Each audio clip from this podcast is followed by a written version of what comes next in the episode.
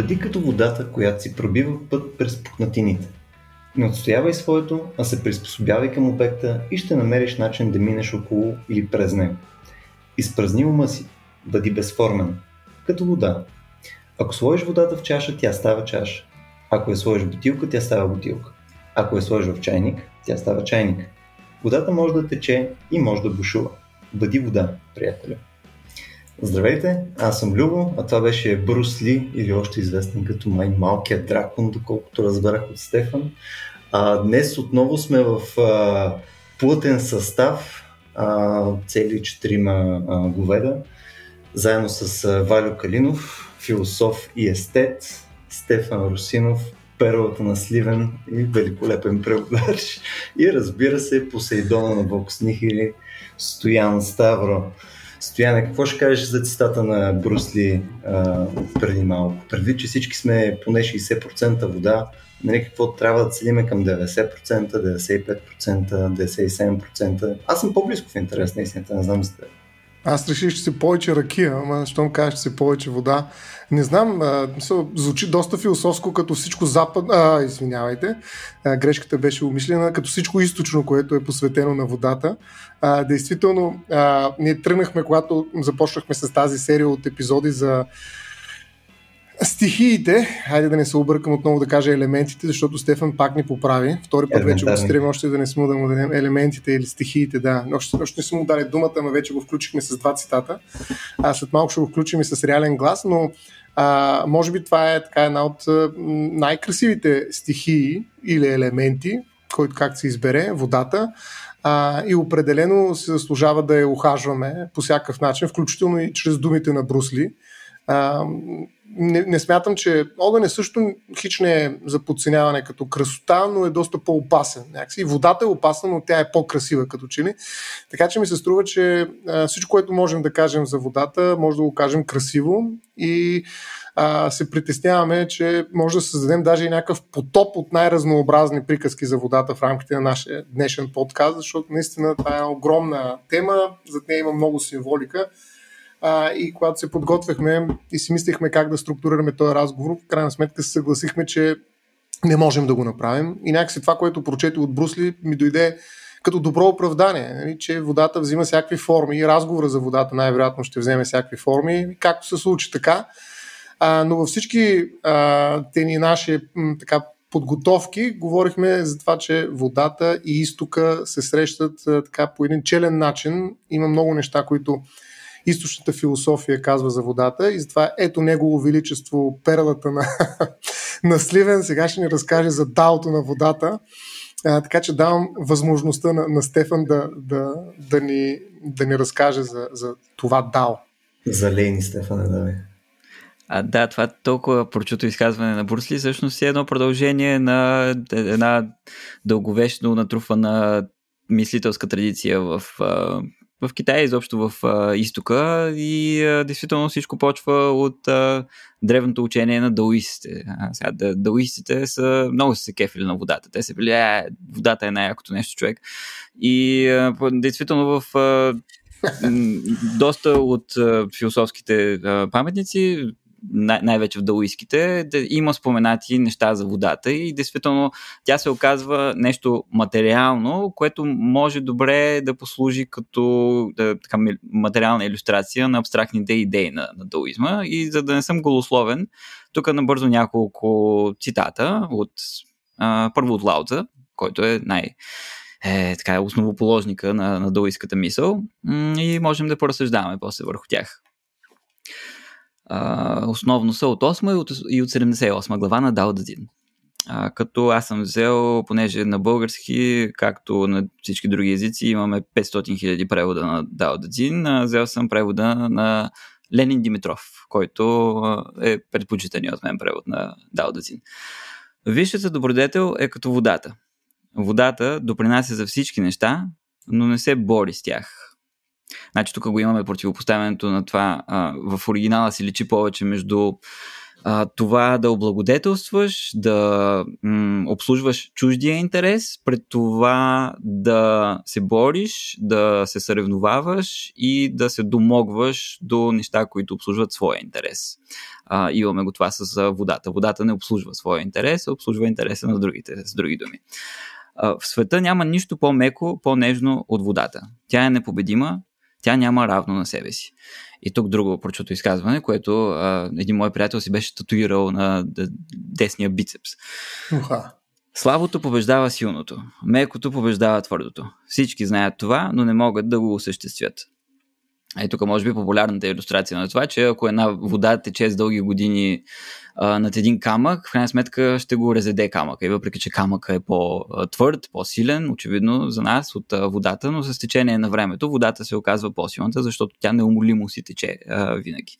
Също това с мекото и с силното е, и с мекото и твърдото, и силното и слабото е много така често засяган образ и в изкуството. Примерно имаше един кунг-фу филм, в който а, лошия а, беше постигнал някаква удивителна лекота. А, такава лекота, че когато замахнеш с сила към него, а, вятъра от а, твоя юмрук а, го, го отблъсква. Тоест ти колкото по-силно замахваш към него, толкова по-силно го отблъскваш и в крайна сметка не можеш да стигнеш до него, не можеш да го удариш. И нашия човек трябваше да постигне а, такава лекота, такава мекота, на движенията си, на, ударите, на ударите си, за да може в крайна сметка да, да победи този човек. А, врага си. Друга характеристика на водата е, че тя тече надолу. Това е нещо важно, което да, на което да ви сте обръщат внимание. А, и в Даудазин се казва следното. Тя се стреми към ниските места, които хората презират. И на друго място в Даудазин. Ето защо мъдреца казва който приема върху себе си унижението на държавата, е господар на държавата. Тоест тук имаме едно издигане на пиедестал на всички неща, които а, по-скоро инстинктивно, първично сме свикнали да слагаме на, на другия полюс, на неща, от които трябва да бягаме. Някаква пасивност, някаква тъмнота, ниското, унизителното. Всички тези неща да уисите ги издигат на, на пиедестал. И основно пасивността.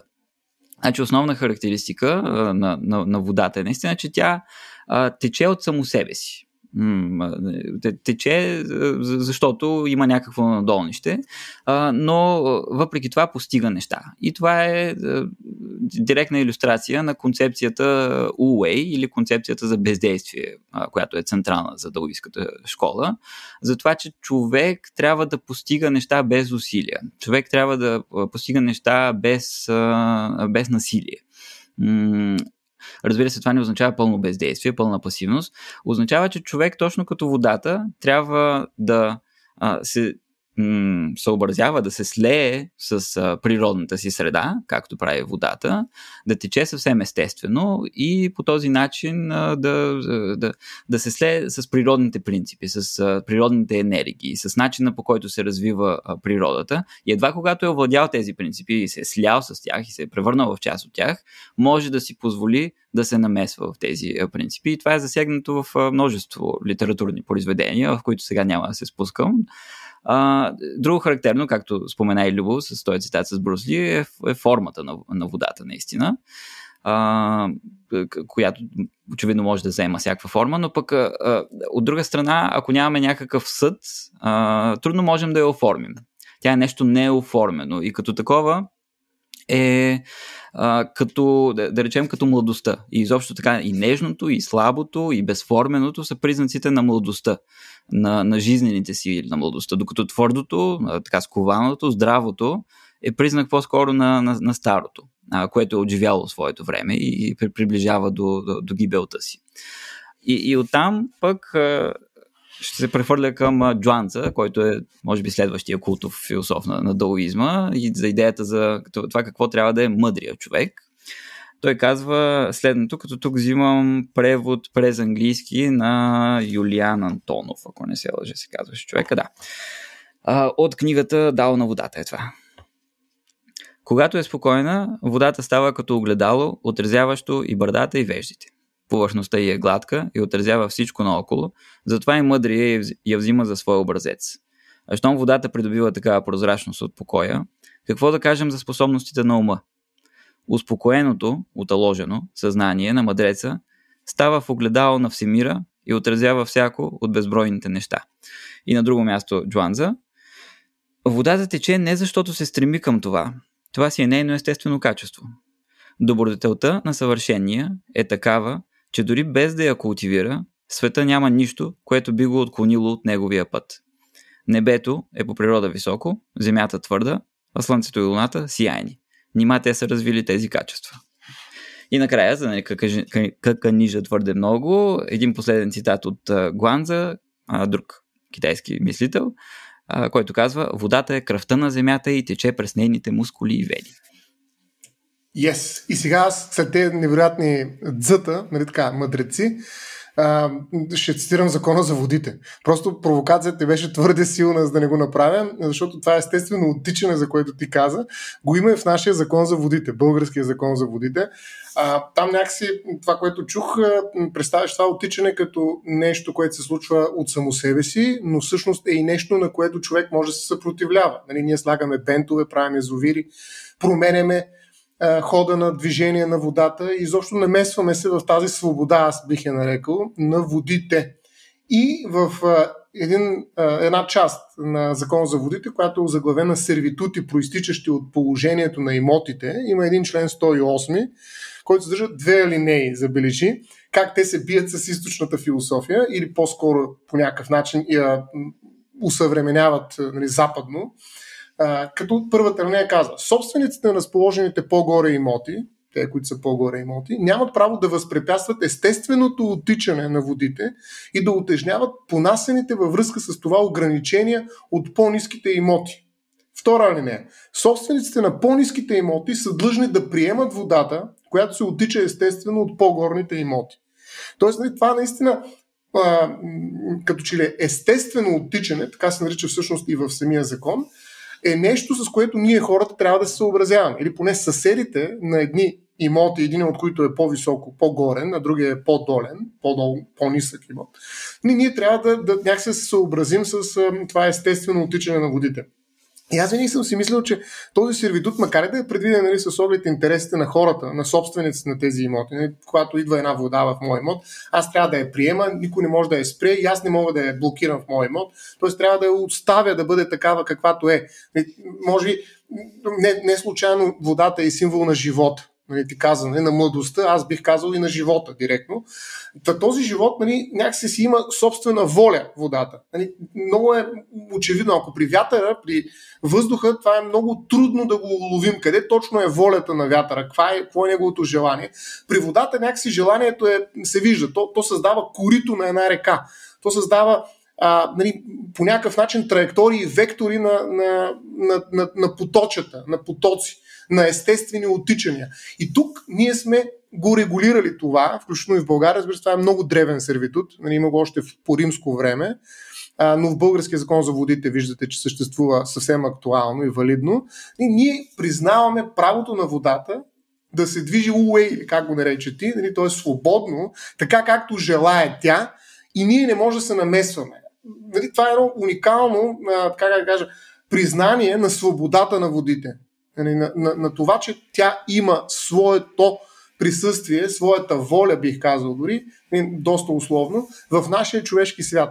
Не знам дали това по някакъв начин се вързва с това, което казват философите, мъдреци на, на източната култура, защото те се акцентират върху това, че това се случва от само себе си, обаче често водата среща съпротиви. Да, тя ги преодолява, може би, своята мекота, нали, тя ще заобиколи от друго място, във времето във времето, да, или ще разруши тая преграда с времето, ако някой не я поддържа, някаква особена така водна утоп, а, а, ентропия, извинете, но може и утопия да е в крайна сметка, но има ли някакъв а, начин, по който да, да интегрираме нали, тази регулация на сервитутите, проистичащи от положението на имотите, а, с далото на водата? Стефане. А, ти ще кажеш, не знам. Ти направо хвърля шак с този въпрос. Аз дори не знам какво означава сервитут, така че... А, аз тук имам въпрос, обаче, смисъл, при, при влезем в далото на водата, добре, смисъл, тук, т.е. закона в случая, това ти въжи, примерно, ако си частно или там някое юридическо лице, не можеш да правиш някакви промени, които, примерно, ще отклонят водата или ще, примерно, ще направиш бенд или ще си направиш собствен изовир и така нататък. Това това ограничава нали, тези рационални актьори да правят тия неща. Обаче, ако си държава, съответно това не въжи за теб. Ти тогава можеш да прецениш, че е в общото благо да ограничиш водата по някакъв начин. И примерно ти фащаш си правиш язовир, защото знаеш, че ти трябва язовир. Да. Значи в същия този закон за водите има много подробна регулация кой какво притежава. Примерно рек, реките, които вече не са просто води, а нали са много, по, така, много по-мощни субекти. Не случайно знаем, че най-дългия правен субект над 290 км в света, ние сме говорили за него, е една река в Нова Зеландия. Тоест, реките са много по-консолидирани води, които вече стоят много по-сериозно и в юридически контекст. И там волята, в кавички, е много по-ясно изразена. Там има корита, които са издълбани от водата. Даже водата е по-силна от земята, защото в така наречените водни обекти играят кос над земята, която е отдолу. Те става, тази земя става корито на, на реката. И тази река се притежава заедно с водопадите и на брой други водни обекти като публична държавна собственост. Тоест държавата я притежава и ако тя реши, че трябва да промени коритото на реката, може да го направи. И като промени коритото на реката, новото корито става публична държавна собственост, дори и да е било частна собственост преди това. Тоест, да, държавата може да управлява водите. Нали, това е част от правителството, нали, от управлението на, на водите. Има специална част, нали, която се занимава с управление на водите нали, в държавата. Има преди. Така че да, държавата може да променя тези неща. Тук говорим за така малките водички, нали, дето текат покрай а, територии в рамките на частните имоти. Нали, но на още по-голямо основание, разбира се, когато държавата прави такава промяна, това трябва да стане доста внимателно и с уважение към реката. Сега, пак към естеството на, на реката и към, към начина по който тя облагодетелства всички, всички хора и всички неща, както да. казва Лаудо. Да. Между аз искам като порасна да стана директор на водопад. Забелязате ли обаче, че не си има някаква такава а, колкочеща тишина в днескашния епизод. Някакси още не сме включили... Аз се виждам. Не сме включили естета а, на Vox Nihili, Валю. Съразихме ли те, Валю, тук с, с Даото и с а, законите на Стоян? Избор ли? То, Даото не ме срази, но ти ме срази с а, този епитет естета на подкаста. За първи път а, дебютира днес този епитет. Виж, аз експериментирам, тествам неща. Стоян беше да, Посейдона. Очевидно. очевидно. Аз слушах много внимателно и се радвам, че някак си по съвсем различни ъгли или гледайки от съвсем различни ъгли, ние се насочваме към общо взето доста сходни идеи. На мен изключително много ми хареса това, за, с което започна и ти, Любо, с това, че водата действително има огромни потенциали в себе си носи, че тя е едно поле от едни безкрайни възможности това бих искал да, да подчертая някакси. Тоест, водата наистина е безкрайно рецептивна, тя може да приема всякакви форми, тя може да има всякакви проявления, защото тук, естествено, когато мислим водата, ние трябва да мислим също така и влагата, а, ние трябва да мислим изобщо влажното, нали, като, като стихия. И мислейки влажното, мислейки влагата, съответно водата. Любо се увлажни ние отиваме и към това да мислим изобщо една особена естетика на експресивността. А, защото според мен водата е най-експресивният от всички елементи. Значи до сега ние говорихме за въздуха, който беше контрабандиста, беше най-неуловимия от тях. Говорихме за огъня, който беше най-диалектическия, а, истински събиране на противоречията. А сега сякаш дойде реда да говорим и за водата, която ам, прави музика. И не случайно, когато аз, когато говорихме за това, кой ще ни е следващия епизод, за това, че е дошло, дошъл реда на водата, първото, което се сетих е за една прекрасна пиеса на Равел, която се казва Играта на водата а, една от емблематичните а, за, за стила на Равел композиции. Веднага след това, разбира се, се сетих за музика на водата на Хендел, която обаче няма, всъщност, тя няма голяма няма голямо отношение към водата, освен това, че е била предназначена за изпълнение, концертно изпълнение по темза в а, рамките на различни кралски развлечения. Но сега се сетих и за едно също прекрасно произведение на Оторино Респиги, което се казва Фонтаните на Рим където ние можем да видим невероятна, да чуем, извинете, да срещнем, се сблъскваме с невероятно количество от различни модулации, вариации на това какви звуци прави водата как водата говори, как шепти, как музицира тя, какво ни нашепва, а, какво споделя за себе си. А, разбира се, това в една такава много изящна, бих казал, неокласицистична е, естетика, а, имам преди Треспиги, но, но, но така или иначе, а, идеята, че водата прави музика и идеята, че водата прави изкуство е единствено от всички останали елементи, защото трябва да си дадем сметка, че вятъра, да, вятъра естествено шуми, той също е по някакъв начин музикален, но той е музикален музикален до толкова, доколкото среща а, нали, прегради или пречки пред себе си. А, огънят също издава музика, но тази музика по-скоро е свързана с а, материалите, които горят. Докато водата, а, дори най-малката капка, която капе или бързея, или речния поток, или морето и морските вълни, някак си носи тази стихийност вътре в себе си. Така че аз първо това бих искал да кажа. Сякаш тази безкрайна експресивност и рецептивност на водата, разбира се, тази безкрайна експресивност е свързана и с идеята, че водата е началото на живот.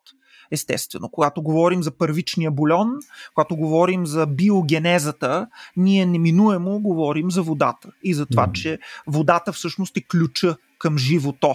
А, в този смисъл, естествено, тази експресия е експресия на самия живот.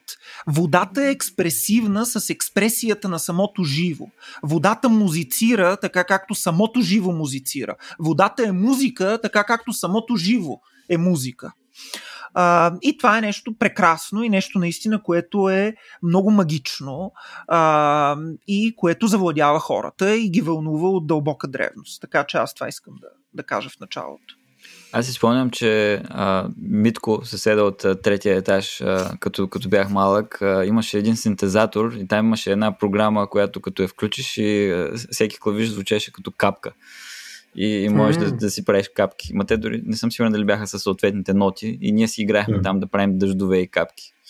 Като каза Валю за музиката на водата, това е, се седих една от, не най Логан, примерно. една от най-разпространените музики в YouTube за такъв тип съзерцателно медитация, съзерцателност, медитация и всякакви такива неща са всевъзможни музики свързани с водата. Дали дъждовна Дъжда. вода, дали някакви вълни, дали някакво поточе, което тече и хората си пускат тази музика докато медитират или докато работят нещо, докато имат нужда да се съсредоточат.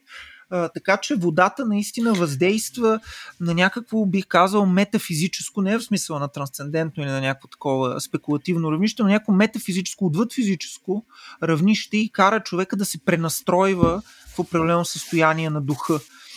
Естествено, и, и всички пак... елементи правят това, но водата го прави по някакъв, пак казвам, по, по-отявлен начин, по, по-доловин и все пак, начин. Валя, тук има, не, не бих казал, че има пълна разлика с вятъра, защото за тази музика водата отново се нуждае от, как да кажа, партньор, да не го нарека съперник, нали, т.е противник, но от някаква преграда. Да, Дори но тя носи движението пада, в себе си, но тя носи движението, движението да. в, в себе си, докато въздуха, нали, въздуха се движи под формата на вятър, но той може и да не се движи, докато водата има тази динамика, че тя музицира и се движи едновременно и това поради да, материалността но... на водата е, пак казвам, по, по-близко до нас. Айде така ще го кажа, по-близко.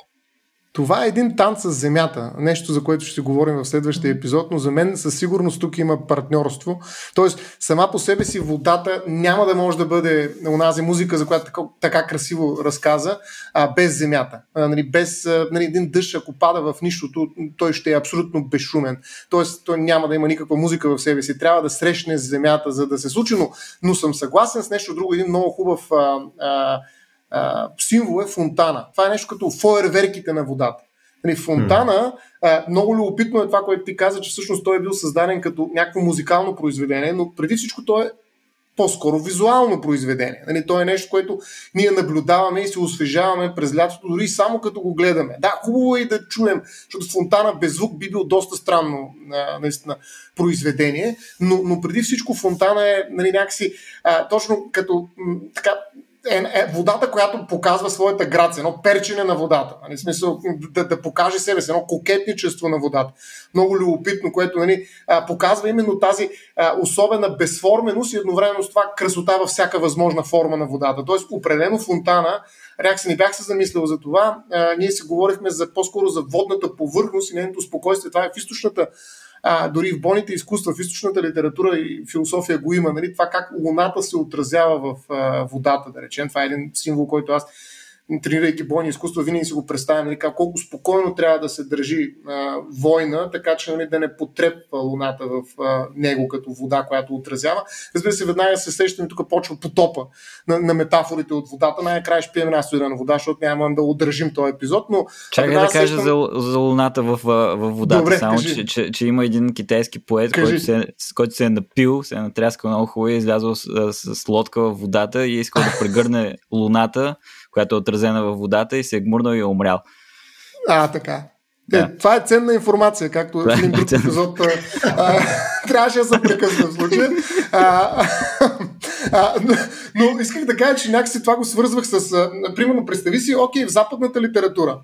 А, нали, имаме един много специфичен, а, самовлюбен в себе си герой, нарцис, който не може да се го представя изобщо без водата. Нали, сега, нарцис и луната са доста различни символи, но за мен водата някакси винаги е била, докато, дори като влизам в този разговор, преди да чуя за фонтана от Валю, някакси е била символ на спокойствието. Да, да до някъде това, което каза и Стефан, нали, това, че тя от само себе се, се случват при нея нещата, но спокойствието е нали, една повърхност, която отразява дори и лицето на човека, за да се влюби той в себе си по такъв прекрасен начин. Но всъщност фонтана разбива тая представа.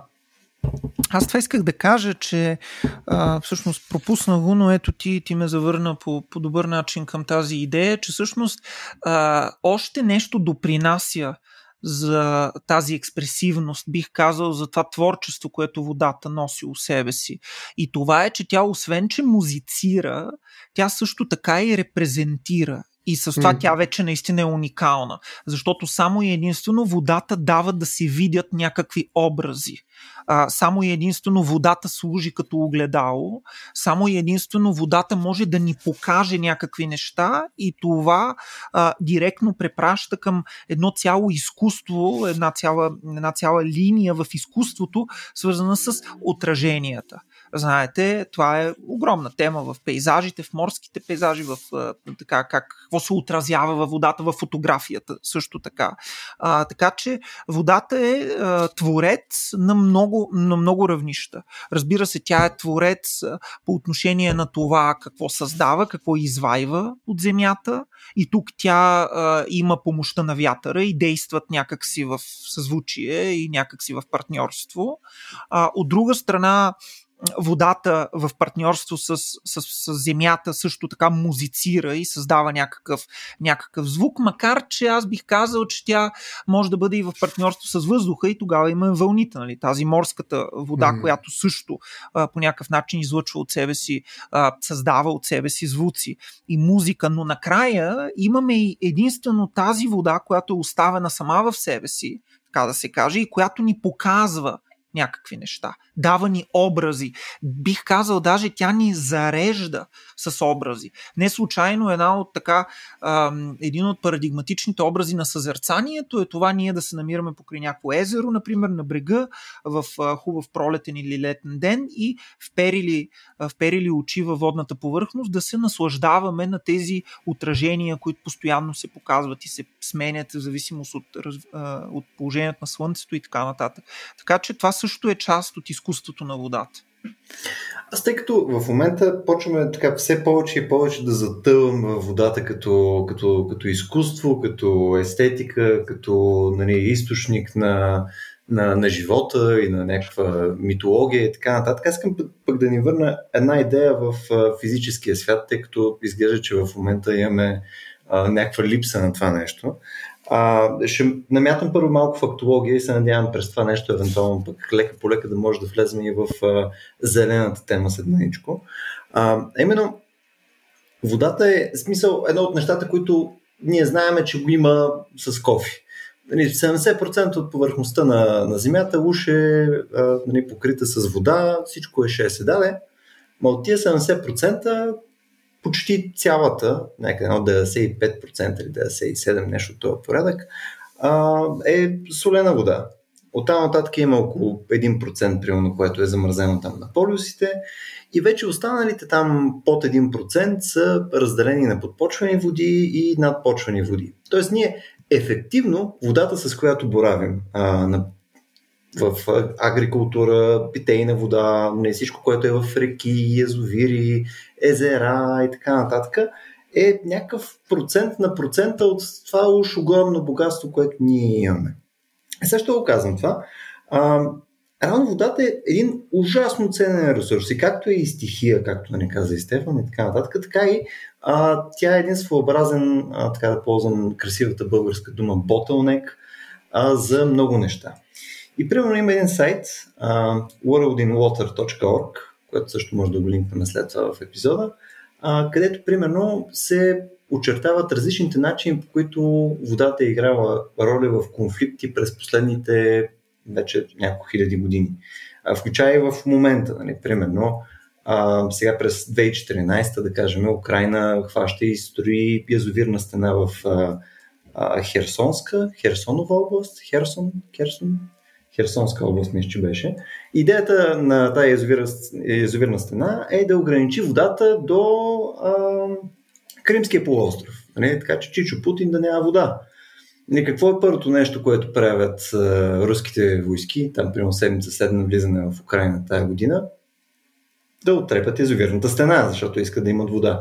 И прочее, прочее такъв тип конфликти може да видим, че нали, а, се случват през нашата история и те са окачествени, грубо казано в сайта, в три направления. Едното е а, водата като причина, нали, съответно има някакъв конфликт, който се случва заради вода. Нали, няма физически достъп до вода, има недостиг на вода и така нататък, което води до някакво насилие. Другото е водата като оръжие. Тоест тя се използва в конкретен конфликт, където нали, а, самите водни ресурси и прочие могат да се контаминират или прочее нещо да се използва по някакъв начин в конфликта агресивно. И третото е водата като своеобразна жертва на конфликт. Тоест, а, примерно, било някаква язовирна стена случайно бива нарушена или нарочно и така нататък и така нататък. Супер интересен сайт, между другото, може да го видите. Mm. А, mm. Тук целта ми с това нещо е някаква а, заявка не към Стоян, mm. да си поговориме нали, как точно ние можем да предпазиме водата си за бъдеще, тъй като едно от нещата, които виждаме а, вследствие и на този сайт е, че конфликтите всъщност се увеличават. Нали, изглеждаме, че сме в някакво цивилизовано време и така нататък, но напротив, конфликтите логаритмично се увеличават през годините. Mm. И съответно, начините по които може ние си прецакаме а, питейната вода и нали, водата, която използваме за агрикултура и така нататък, се увеличават. Да, между другото, има една така много важна синя част от зелената сделка. М- нали, и точно тая част, която касае водата. Не случайно има и термин синя економика. Нали, тя е свързана и с морето. Морето изобщо е изключително любопитен, отделен обект воден, изобщо вода, която е нали, съвсем, от съвсем различен порядък.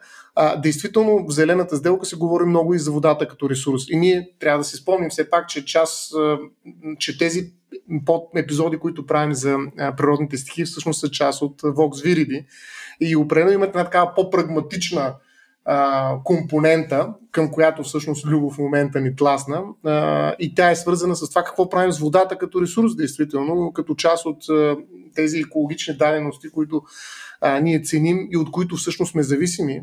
Аз също намерих една статистика 2018 година, не знам дали доколко се е променило, но 144 литра вода на човек на ден в Европейския съюз, в Европа се използва. Това е всъщност огром, много малка част от водата, но както стана ясно, че питейната вода, така наречената вода за питейно-битови нужди, ако използваме юридическата терминология, е много малка част от водата, така каквато я виждаме на планета Земя. Тоест, а, на нас не трябва много вода, но и не трябва една много специализирана вода, чиста питейна вода, която е с много специфични качества а, и е наистина като златото. Бих казал, че даже е по-ценно от златото, защото не можем да пием злато.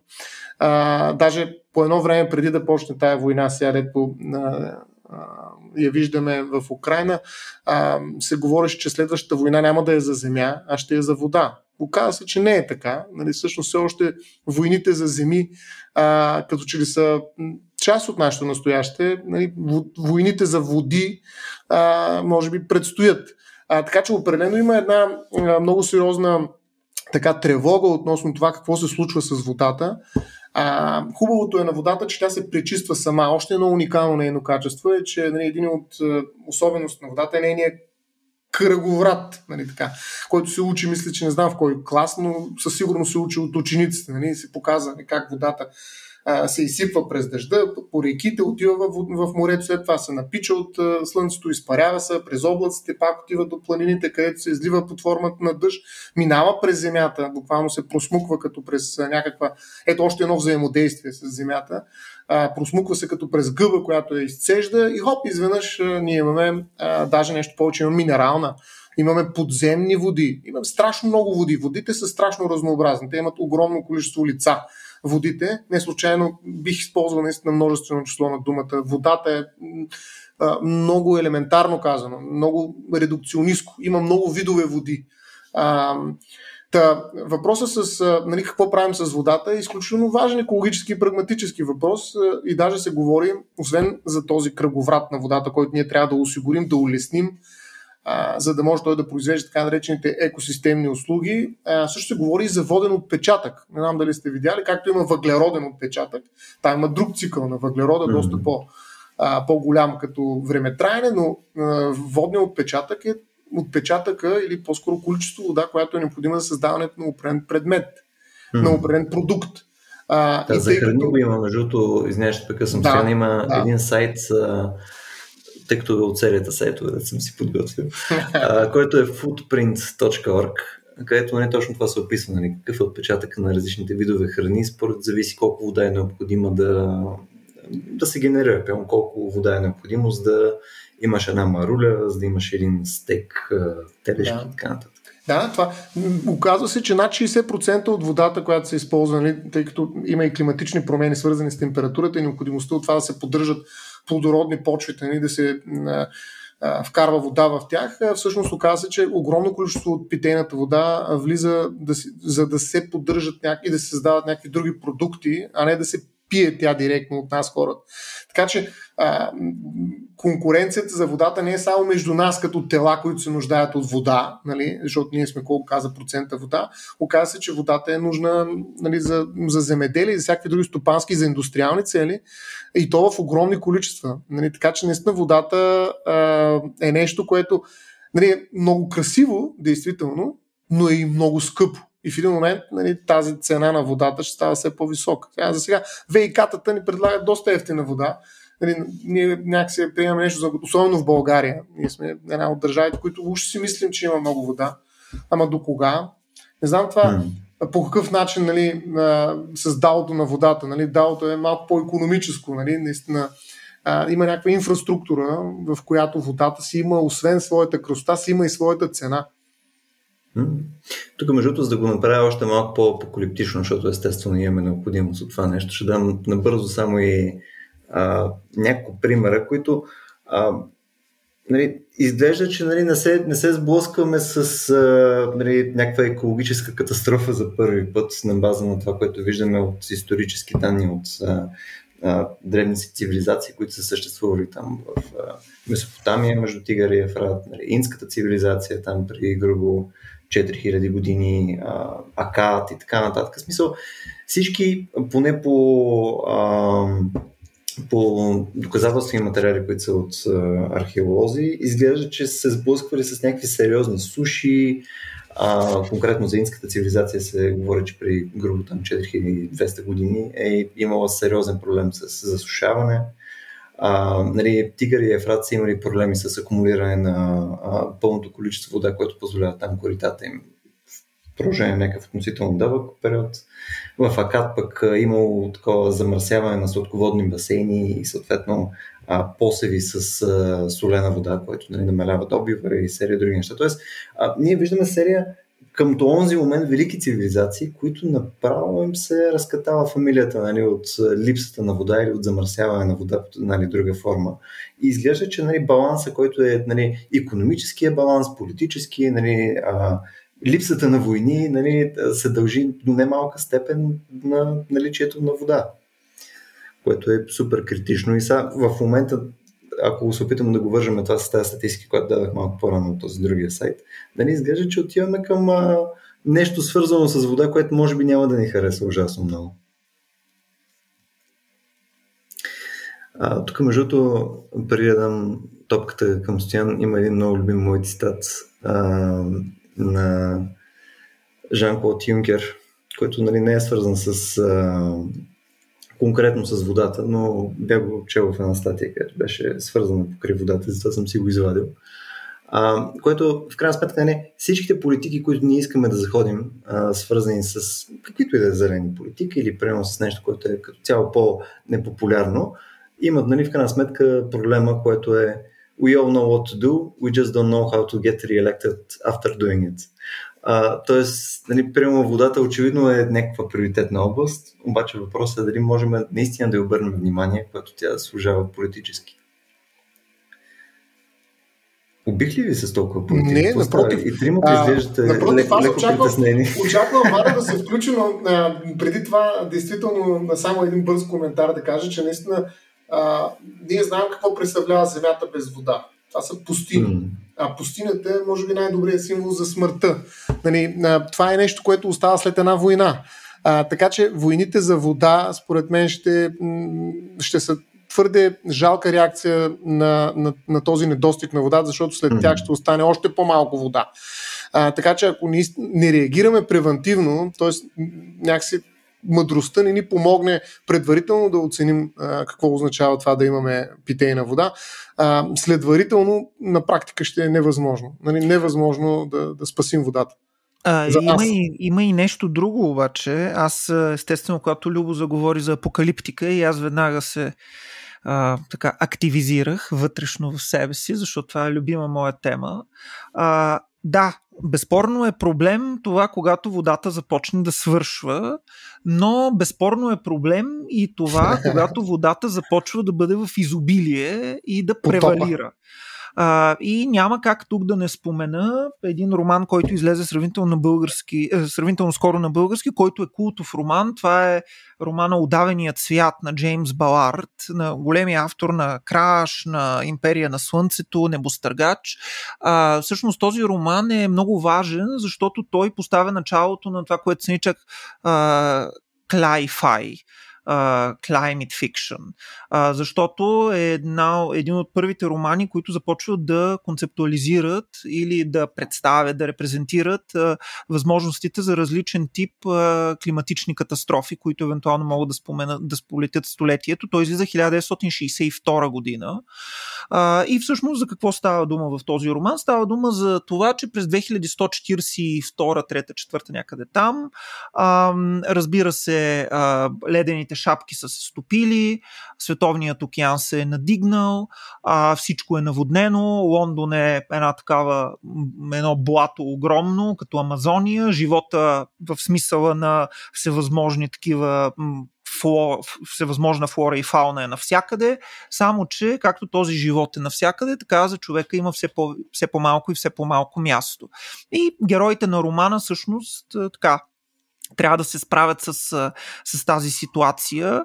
Но тук виждаме точно противоположната, точно противоположната опасност. Тогава, когато нали, водата е станала твърде много и когато ние не можем да се справим с нея, защото пък така, преимуществото на водата е свързано и с, ето както в примера на Балар, че избоява растително все, всевъзможни форми на живот, еволюират и се появяват от нищото. Нали?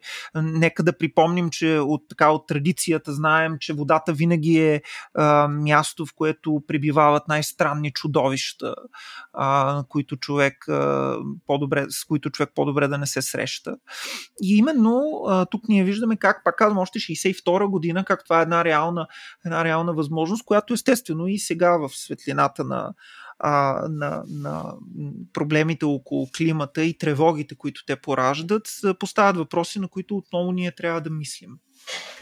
А, Валя, тук се сещам веднага, нали, даже аз така го вмъкнах съвсем накратко за, за една дума за потопа и с пречистващата сила на водата. Да. И това си говорихме, че водата, тя може да е стихия сама за себе си, не е нужно да е полезна. Нали, има една полезна питейната вода, но има една вода, която просто изчисти света, включително и от човешките нали, Точно така, последици. Да. Така. Всъщност, всъщност водата в така традиционно, като под, под традиционно имам предвид религиозно-митологично, се свързва с три големи теми.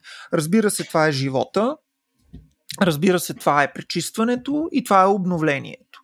Значи, а, достатъчно е да, да се позовем на, на, на, така, на фигурата на богоявлението и на явяването на Светия Дух, което става именно във водата и чрез водата. Достатъчно е да се позовем на потопа, а, който а, така изчиства света, както и Стоян каза, а, за да схванем, че това всъщност тази семантика е доста, доста близка. Впрочем, а, в а, а, Тертулиан, големият християнски апологет Тертулиан, на едно място казва, че Светия Дух избира водата, за да се яви чрез нея, а, защото тя е съвършена материя какво се има предвид под това? Има се предвид, че тя е плодоносна, тя служи нещо да се роди от нея, тя е проста и най-важното, тя е напълно прозрачна. А, и това е една от така, също мистериите на водата или може да бъде напълно прозрачна. Ние знаем, че всъщност има различни видове води, които и за които ще стане дума след малко, за като кълта и така нататък, които не, не са прозрачни непременно, но водата може да бъде и напълно прозрачна. Тоест тя е материалното нематериално или нематериалното материално вещество. И това е също пак нещо, което влиза в понятието за нейната а, многоликост. В един космически план можем да кажем, че ако огъня го има в центъра на всяка звезда, водата е нещо доста по-рядко. Нали, така грубо казано. И ние имаме привилегията, нали, може би тя не е наша земна водата, нали, има теории за това, че водата е по-скоро внос от различни комети и прочее и прочее. Сега това едва ли е нещо, което разбираме, бих могъл да кажа, но така или иначе водата е нещо изключително рядко. И със сигурност, поради тази причина, тя като стихия на на нашата планета, а, действително има много важно значение, за да бъде Земята по-различна от а, Марс, да речем, или от Венера. И благодарение всъщност на това, че една друга стихия огъня е отстъпила, нали, достатъчно надалече и достатъчно близо сме до, до Слънцето си. Нали, Тоест тук е една друга, друг танц. Нали, ако водата танцува много видимо с Земята, и създава дори това музициране, за което Валю каза. Има един друг танц през температурата между водата и огъня, благодарение на който всъщност водата е вода, защото тя иначе ще да бъде лед или ще да бъде въздух. Така че водата е нещо, което се случва благодарение на този невидим танц нали, с огъня, с температурата и, и тя е една привилегия, в която ние имаме честа и радостта нали, да виждаме в, в нашия свят. И тя е свещена този смисъл, исках да кажа. Тоест, че култа към огъня, за който ние си говорихме а, при един Заратустра, да речем, а, и Хераклит, и изобщо тук Талес трябваше да споменем с всички случаи, ето сега казваме го, без да влизаме толкова подробностите, но а, има и такъв подобен кул към свещената вода. И аз даже смятам, че ако огън е, е все пак сравнително често явление космическо, защото всичко гори в тази вселена. Да, на много големи разстояния. А, водата е много голям космически лукс. Така ми се струва. Не знам, в смисъл, ако не, няма много специфични условия, водата трудно би се появила. Нали, и тя действително е, може би, толкова рядка, колкото и живота, в крайна сметка. И тук, като се замислиш, просто от гледна точка на налягане и температурни граници, водата е доста капризна, за да е в течно mm-hmm. състояние. В смисъл, ти имаш в много, много конкретен отсек от места може да имаш течна вода. То затова и търсенето на живота поне е такъв, какъвто ние познаваме, толкова сложно. Но само да върна към това, което каза за свещената вода. В смисъл, това не е ли а, изцяло само някаква така християнска интерпретация? на, на водата. Смисъл да имаш а, светена вода, да, да се влиза във водата, за да се, а, за, за да се покръстват хора и така нататък. Не е ли нещо, което е само специфично на... И да биеш вампири с нея. Да, и да биеш вампири, да. Както правим да, всеки четвъртък. Стефан, Стефан може да, да каже нещо повече, вероятно, за, за източния, източния реално. Не, не, това е универсален, универсален архетип, бих казал така, макар да не обичам това понятие юнгианско. Ам, но е универсална идея, интуиция за това, че водата има пречистващи свойства и може да бъде видяно особено много и в, примерно, в древноиндийската духовност. Впрочем, по това, в това отношение древноиндийската духовност си прилича доста с Талес. Нали? С, знаем, че Талес е бащата на философията и всъщност философията някак също е задължена на водата, защото тя започва, философията имам предвид, с идеята, че архето на всички неща, т.е. началото, откъдето всички неща произлизат, е именно водата т.е. елемента mm. или стихията вода. Но подобни идеи ги намираме и в Древна Индия.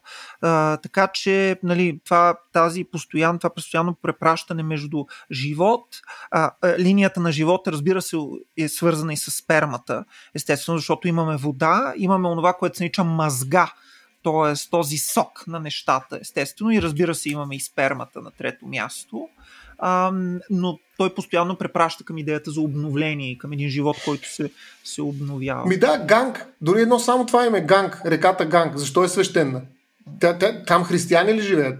Защо влизат в ганг, тая мръсотия с извинения, нали? за да се пречистят? Да, нали? умиването, умиването в исляма, преди всяка молитва там е, задължително. Там е много голяма ролята на водата за чистотата, да, при исляма. Но аре, тя е врамите са там, нали? Смисъл да речем, че са с един происход, но Ганг е абсолютно различна културна традиция. А, нали? да, само искам да кажа и това сега се сещам в извора на Хера, прочутия извор на Хера, който е в а, Темпи, извора Темпи в Северна Гърция, където Хера влиза и се пречиства и там даже връща женствеността или девствеността си. Имаше една такава легенда, която вече съм забравил, но а, това отново дава идея, че всъщност изворите за гърците са свещени. Естествено имаме Касталия, това Дел, Делфийския извор, а, но имаме и много други извори по цяла Гърция, които са свещени, в които именно животът се обновява а, и които служат за това да се причистват а, mm. хората чрез тях. И боговете, както казах и в, в случая на, на, на извора на Хера в Темпи. Честно казвам, аз за Китай не съм сигурен. Не съм, може да е от моето невежество, разбира се, но не съм срещал някаква такава употреба да е нарека, на, на реката, някакво такова въздигане до свещеност или нещо такова, въпреки че ако има нещо такова, то е на изцяло прагматично и материално ниво. Да, да, да речем, ето, споменато беше, че водата е нещо централно за развитието на цивилизациите и Китай е една такава цивилизация, която много добре осъзнава своите корени в, в, в жълтата река. И аз тук е, от среща на лавицата, примерно, имам една много интересна книга, доста дебела, а, на един китайски културолог и следовател, която се казва именно Китай край жълтата река. Тоест, това е, това е мястото, където се е концентрирала цивилизацията, именно защото там има вода и тази цивилизация се е развила по определени начини в зависимост от условията, които тази река е предоставила. Така че има някакво такова чисто, чисто прагматично отношение към, към водата, поне аз съм забелязвал, като повечето неща, впрочем, в Китай. Всъщност даоизма, който аз цитирах в началото, той е тук се отклонява малко темата, но по-скоро контракултура в Китай, който е едно доста прагматично място, доста така материалистично място. Но иначе, като, като заговорихме за сперма, нали? А, тук, тук, тук имам една книга също Секса в древен Китай. А, много интересно изследване на, на Робърт Ван Хюлик, един нидерландски изследовател и там той а, сравнява сексуалните изживявания на мъжа и жената, като твърди, че сексуалното изживяване на мъжа е като огъня, а, пали се лесно и гасне лесно, докато това на жената е като на водата. Загрява се трудно и изгасва по-бавно. Да. Това е ценна информация. Да, това е тайна. Това е по-високата степен вече. А, но а, мен ми се, сега не знам защо, но може би съвсем неадекватно, но ще добавя, че при дефиницията за порно, за порнографски материал, всъщност влагата и течността е много важна част от, а, така, от самата дефиниция. Нали? Тоест, а, а, сухия секс, така грубо казано, е леко порно, но където има течности и точно такива как да кажа, мъзги. Че, значи сухия, сухия секс? Без течности. Ага, да, в смисъл mm-hmm. не на сухо. Mm-hmm. Mm-hmm. Сега, да не влизаме в тая тежка тема, но идеята ми е, че наистина по някакъв начин а, А, това, тъй като тръгнахме към секса в Древен Китай, след като го каза Стефан, то вече разговорът трудно ще се върне към водата, нали? Почваме е, да потъваме в тази тема. А, да, в тази тема, но, но идеята ми е, че наистина а, водата, но под формата на влага, присъства и на такова странно място, като порнографията.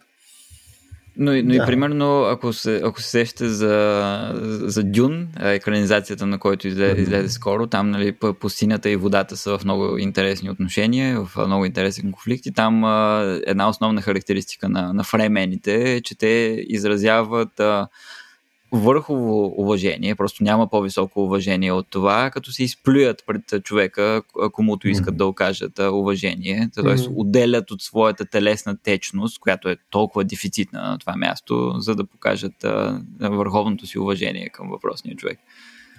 Интересно какво показваме ние в нашата култура, когато отделяме тази скъпоценна течност, нали? плюйки. Еми, съвсем, съвсем, съвсем, съвсем друго е наистина и то в самия роман беше е възприето. Е а, те, те отначало се обидиха.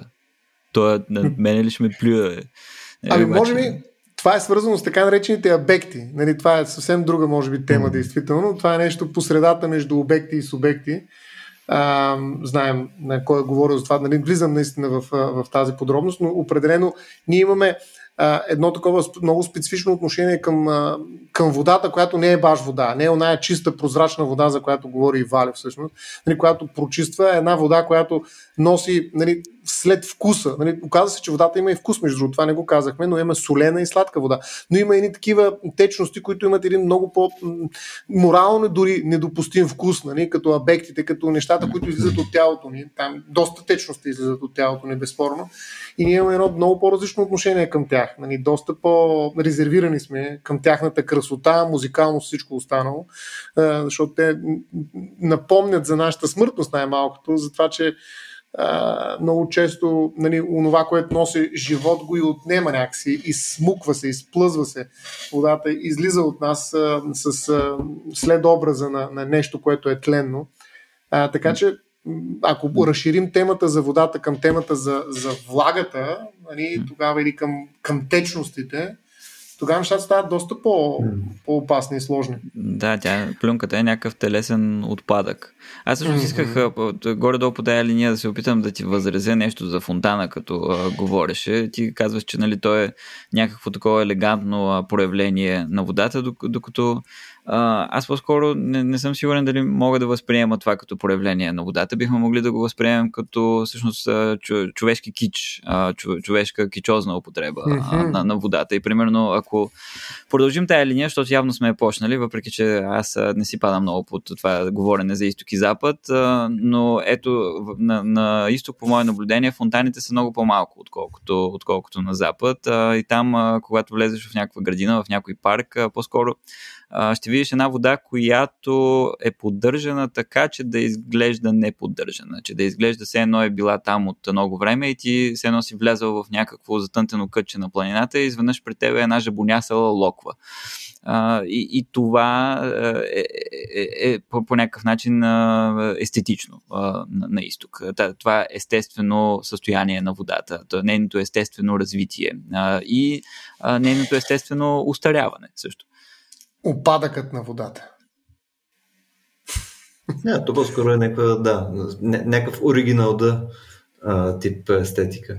А, тук, между другото, преди да, да отиваме лека по лека към, към приключване, защото гледам, че пак стигнахме един час, само ми се ще да, да поставя едно въпросче, което е свързано с а, начин по който е била възприемана а, водата преди. Мисъл, когато говорим нали, за морета, океани и така нататък, а, нали, ако четем също истории за, за мореплаватели, там, откриватели и така нататък, океана примерно е бил нещо, което е било доста рисково.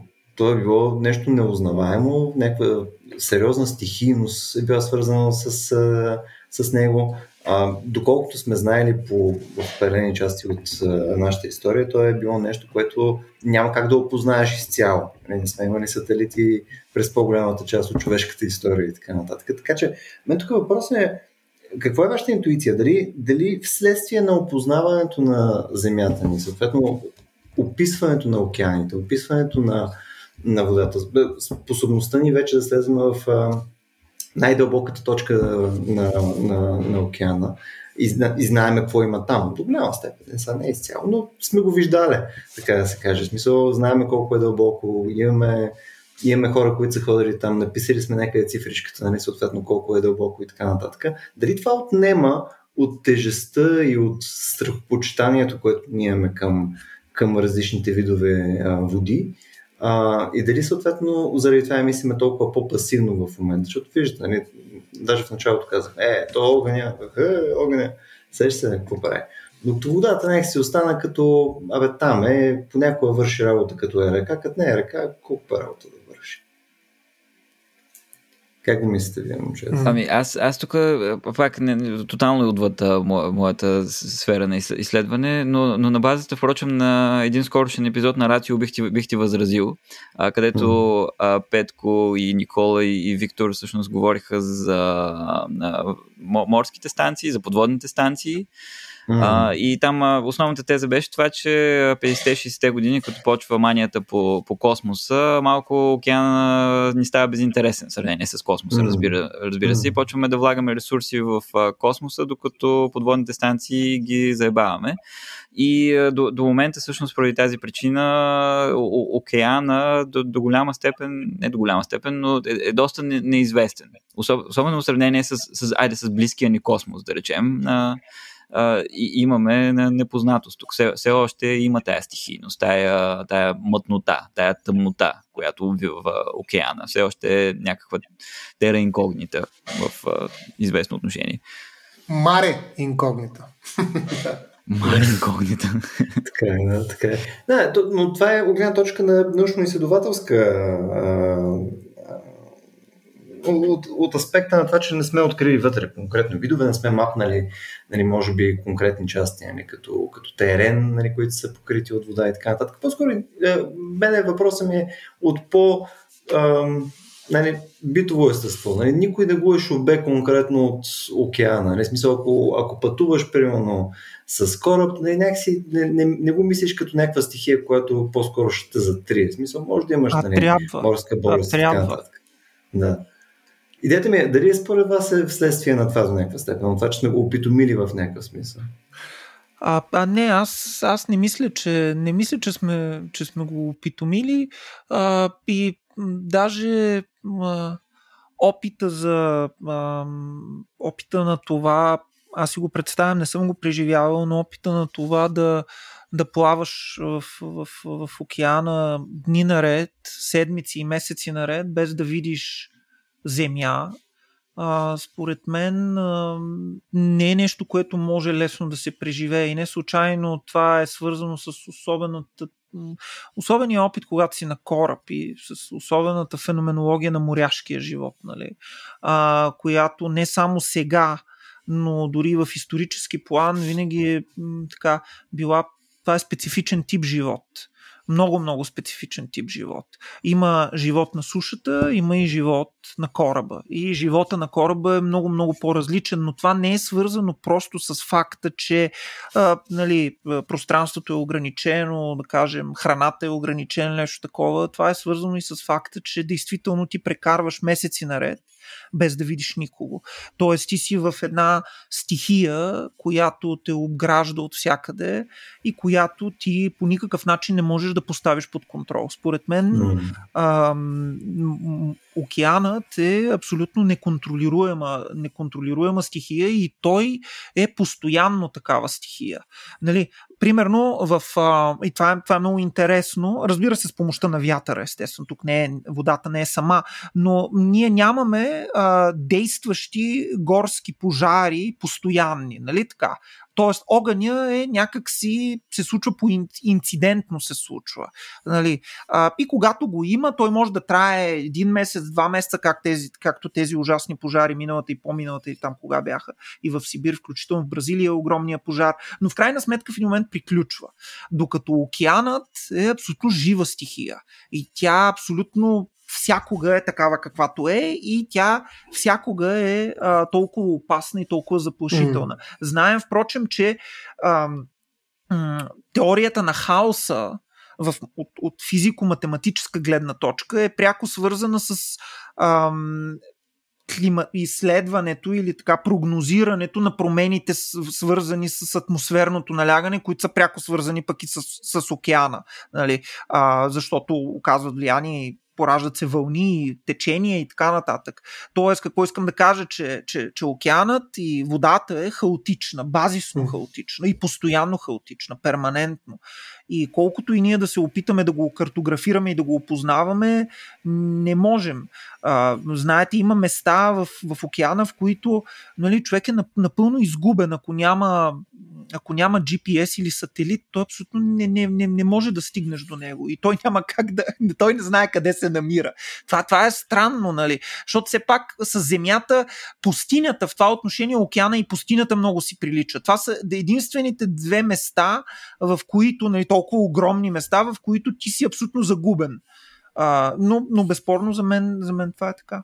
М- има обаче и вода, която се организира така времево нали, и напада земята. Цунамито е много добър пример за това как водата може да залее земята. Само, само нали, да кажа, Стояне, ти ще продължиш, но исках да кажа нещо отпреди, защото да. има два типа вода и това е включително и митологично традиционно. Има падаща вода, има и бликаща вода. Падащата вода е мъжка, mm-hmm. оплождаща, това е дъжда, разбира се. Знаем Зевс, който под формата на златен дъжд прониква в кулата и опложда Даная. Нали? Това е много хубав, много красив такъв образ от гръцката митология. И от друга страна има бликаща от недрата на земята вода, която е женска, която е пасивна, а, която е свързана с обновлението, пречистването и която носи тази идея за майчинството в себе си. Защото трябва да кажем и това, ние го споменахме, но все пак още веднъж го повторим, че женствеността и водата има доста общи характеристики във въображението. И а, моят любим философ Гастон Башуар, за който говорим във всяка една от тези серии, свързани с, с стихиите, защото той е големият философ на стихиите. В неговата книга за земята и за водата и водата и мечтите, също постоянно се връща към тази, това преплитане между женственост и, между женственост и вода. Е, след Башлар трябва да кажем и още едно име тук, обаче по-скоро за, на юрист. Хуго Гроци, нали, mm-hmm. Маре Либерум, защото 1609 година излиза тази книга, която е в основата на международното морско право а, и до ден днешен. А, след като говорим за океана и за тая маса, нали, тая стихия, която наистина до така степен те обгражда, че се загубваш в нея, всъщност откритото море е един огромен тест за международното право, нали, защото там няма държава, която да наложи някакъв суверенитет и, държа, и държавно закон и регулация. Те големи държави трябва по някакъв начин да се ам, да се разберат помежду си. И, и то насред нищото, нали, в рамките на откритото, свободното още наречено море. Нали, хубаво, хубаво Гроци го нарича точно по този начин. Нали, наистина там стихията е оставена на самата себе си. А, така че а, определено а, морето а, е едно от дивите места, бих казал. Да, ние го опитомихме през, различно, през геометрията и географията на на всякакви а, устройства, които измерват и те позиционират на базата на какви ли не числа. А, но това е едно имагинерно такова до голяма степен иллюзорно опитомяване на, на, на тази огромна стихия. И не случайно едни от тревогите на климатичните проблеми и промени са свързани с а, това настъпване на океана. Нали, океана, който ще залее а, определени градове и ще вземе определени територии обратно. Не, тая, това е може би стихия. Ако пожарите някакси все ще свършат или ще успеем да ги спрем, тръгне ли океана нали, да, да, да върви към земята, някакси не виждам какво може да го спре, защото това не е цунами да мине и замине, а, а, а самия океан настъпва. Нали, и това вече наистина изглежда апокалиптично нали, в някаква степен, защото е бавно, неумолимо и като че ли нали, на този етап с оглед нашите времеви а, параметри необратимо.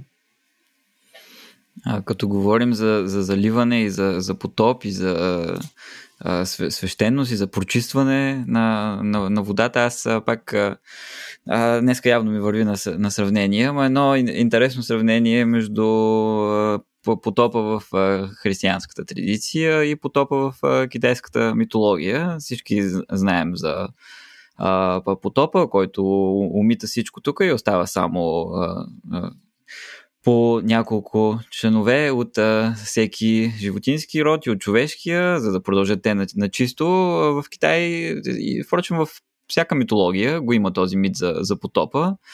А, това, което се случва в Китай, е, че да, идва потоп, едно наводнение, залива всичко, те се опитват а, по един начин да се справят с него, по друг начин се не става, а, приижда и приижда водата и накрая идва един герой, а, който казва, дайте тук ще прокопаем ни канали тук хора.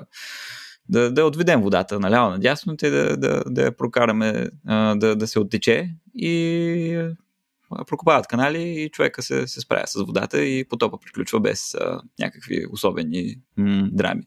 Така че а, Китай пак е много прагматично положението. Тук да, идва водата, оправяме се с нея, няма проблеми, всичко е наред. Е, това, инженери трябват, не философи, нали така? Абсолютно, да. Аз съм сигурен, ако, ако думите имаха силата да спират водата, това ще са думите на Валю. Валю, имаш и подходящия текст аз за, имам, аз за нашия имам финал. Текст, аз имам текст за финал, но преди това искам да се вклиня, защото ти сам току-що ми даде повод за това, а, да се вклиня с една а, особена така, взаимовръзка между водата и словото, между водата и поезията. Не случайно а, знаем, че определени съгласни а, се наричат сонорни, има определени други, които се наричат ликвидни, мисля, че, т.е. течни, плавни плавни, съгласни. А, и това е свързано с ам, този ритъм на стиха и ритъма на поезията, който по някакъв начин в него отзвучава и ритъма на водата. А, действително, пак ще кажа, че водата е най-музикалната, най-музикалната стихия. Самият език носи в себе си тази музикалност на водата. И водата носи в себе си тази музикалност на, на езика. И поради тази причина, да, Стефан тук ми подсказва, казваме, че текста се лее. Действително, или речта че се лее. Действително това е много-много точна метафора, която отразява красотата на, на, на водната музикалност. Разбира се, аз искам да, да завършим с Яворов и с моето любимо стихотворение на Яворов. Това е стихотворението Нирвана, посветено на Боян Пенев. А, доста мрачно, впрочем, стихотворение, а, но с много силна така много, много, много силна импресия и с много впечатляващо. Естествено, в него става дума само за вътрешни феномени, за тайните и загадките на, на човешкото съществуване. Спят вечните води, безбрежните води, бездънни, но в тях се не оглеждат небесата звездни и бродим ние наоколо безсънни и тръпнем пред безмълвните им бездни, спят вечните води, бездънните води, безбрежни, на тях се не навеждат хоризонти мрачни. И впиваме ни поглед безнадежни и тръпнем пред догадките си здрачни, пред вечните води, всевечните води, кристални, бездънни и безбрежни, призивно прохладни, но страх ни е да пием нас, страдални, безсънни, безнадежни, знойно жадни. Доста красиво. Да се призная, доста се радвам, че завършихме с Яворов, след като минахме там през а, опложащата вода, естествено там слюнката, спермата, мазгата и така нататък. Бяхме така на косъм да стигнем и до сър Стенли Ройс, бащата на другия секс. А, да, след това море от философия, което Стоян и Валю с а, така подръчни материали от Стефан, а, нали, в което ни потопиха, предлагам вече да приключваме за днес. Се надяваме, че днескашният епизод е бил интересен на нашите слушатели. И съответно, ако а, този тип съдържание ви е интересен, задължително ни върнете малко обратна връзка, нали, какъв тип други неща искате ние да заходим като теми, а, какво друго би ви било любопитно да чуете като цяло в нашите а, епизоди. Може да го направите както в а, нашата Facebook страница а, на RACIO.BG, така и в нашия Discord сервер. И както обикновено, тъй като сме тежък капитализъм, можете да ни подкрепите на racio.bg на клавенчата support, или може да станете наш патрон там, или да направите еднократен donation през PayPal. Благодаря, че ни слушахте Не расскажете это?